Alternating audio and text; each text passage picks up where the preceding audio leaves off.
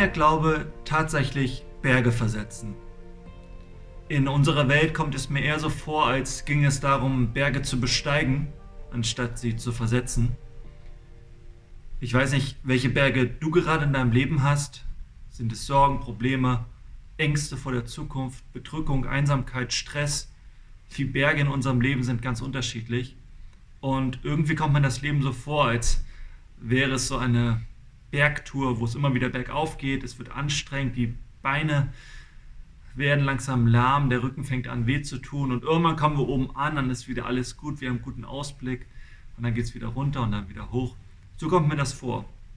Und in unserem heutigen Text sagt Jesus, wenn ihr Glauben habt, dann könnt ihr diese Berge einfach versetzen. Das heißt, ihr müsst sie nicht mehr besteigen, ihr, könnt sie einfach aus dem Weg räumen.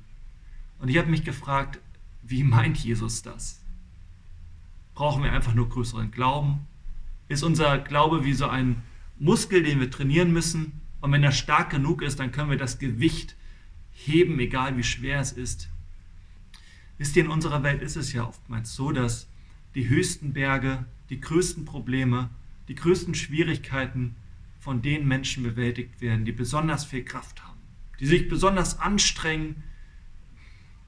Vielleicht habt ihr schon mal eine Bergtour gemacht und ihr wisst, wie anstrengend das ist und dass besonders schwierige Bergtouren nur von Leuten geschafft werden können, die besonders viel Kraft und Energie haben.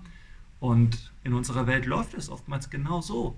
Charles Darwin hat die Theorie aufgestellt, nur die Stärksten überleben, nur die Stärksten gewinnen, nur die Stärksten bleiben am Leben. Und manchmal kommt es mir ein bisschen so vor, als, als würde man das denken in unserer Welt. Wir müssen total aufpassen, dass wir, wenn es um Glauben geht, nicht dieser Gefahr verfallen. Dass wir nicht denken, auch im Glauben ging es um Leistung. Wenn wir viel Glauben haben, dann können wir besonders viel erreichen. Ich glaube, das will Jesus in diesem Text nicht sagen. Ich musste da so an eine Phase in meinem Leben denken, wo ich zwei Jahre lang für einen Menschen gebetet habe. Ich habe dafür gebetet, dass dieser Mensch überlebt. Und ich habe sehr viel dafür gebetet. Und nach zwei Jahren ist dieser Mensch gestorben. Und ich habe mir so überlegt, wenn in dieser Zeit Menschen auf mich zugekommen wären und sie hätten zu mir gesagt, Silvanus, du hast einfach nicht genug geglaubt. Du hättest mehr glauben müssen, dann wäre dieser Mensch noch am Leben. Was, was für eine zusätzliche Last hätte mir das aufgebürdet, so was zu hören. Also ich glaube, das meint Jesus nicht in diesem Text, dass wir in uns einfach einen Glauben haben müssen, der, der, der an nichts zweifelt, sondern ich glaube, Jesus meint etwas anderes. Und dazu möchte ich sagen, natürlich ist Optimismus gut und ich glaube, Gott möchte auch, dass wir eine, eine positive Einstellung dem Leben gegenüber haben. Dass wir ihm alles zutrauen, aber ich glaube halt nicht, dass wir dieser Gefahr verfallen dürfen, dass alles jetzt von uns abhängt. Wie positiv und wie, wie, wie, ja, wie positiv wir glauben. Ich habe mal in den Urtext geschaut und, und da steht für das Wort Glauben das Wort Pistis. Also im griechischen Urtext, da steht Pistis. Und Pistis lässt sich zum einen übersetzen mit Glauben, aber zum anderen mit Vertrauen. Ich glaube, Jesus möchte, dass wir ihm vertrauen. Egal was passiert, egal wie unsere Welt aussieht, wie viele Berge da in unserer Welt uns entgegenstehen. Jesus bietet uns an, dass wir ihm vertrauen können und, und dass, dass, dass er uns dahin durchführt manchmal an den Bergen vorbei, manchmal hilft er uns, greift er uns unter die Arme, dass wir diese Berge besteigen können.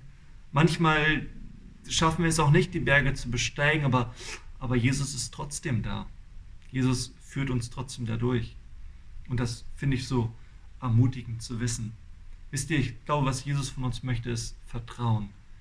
Wir dürfen wissen, selbst wenn in unserer Welt manche Berge bestehen bleiben, wir Berge nicht aus dem Weg räumen können.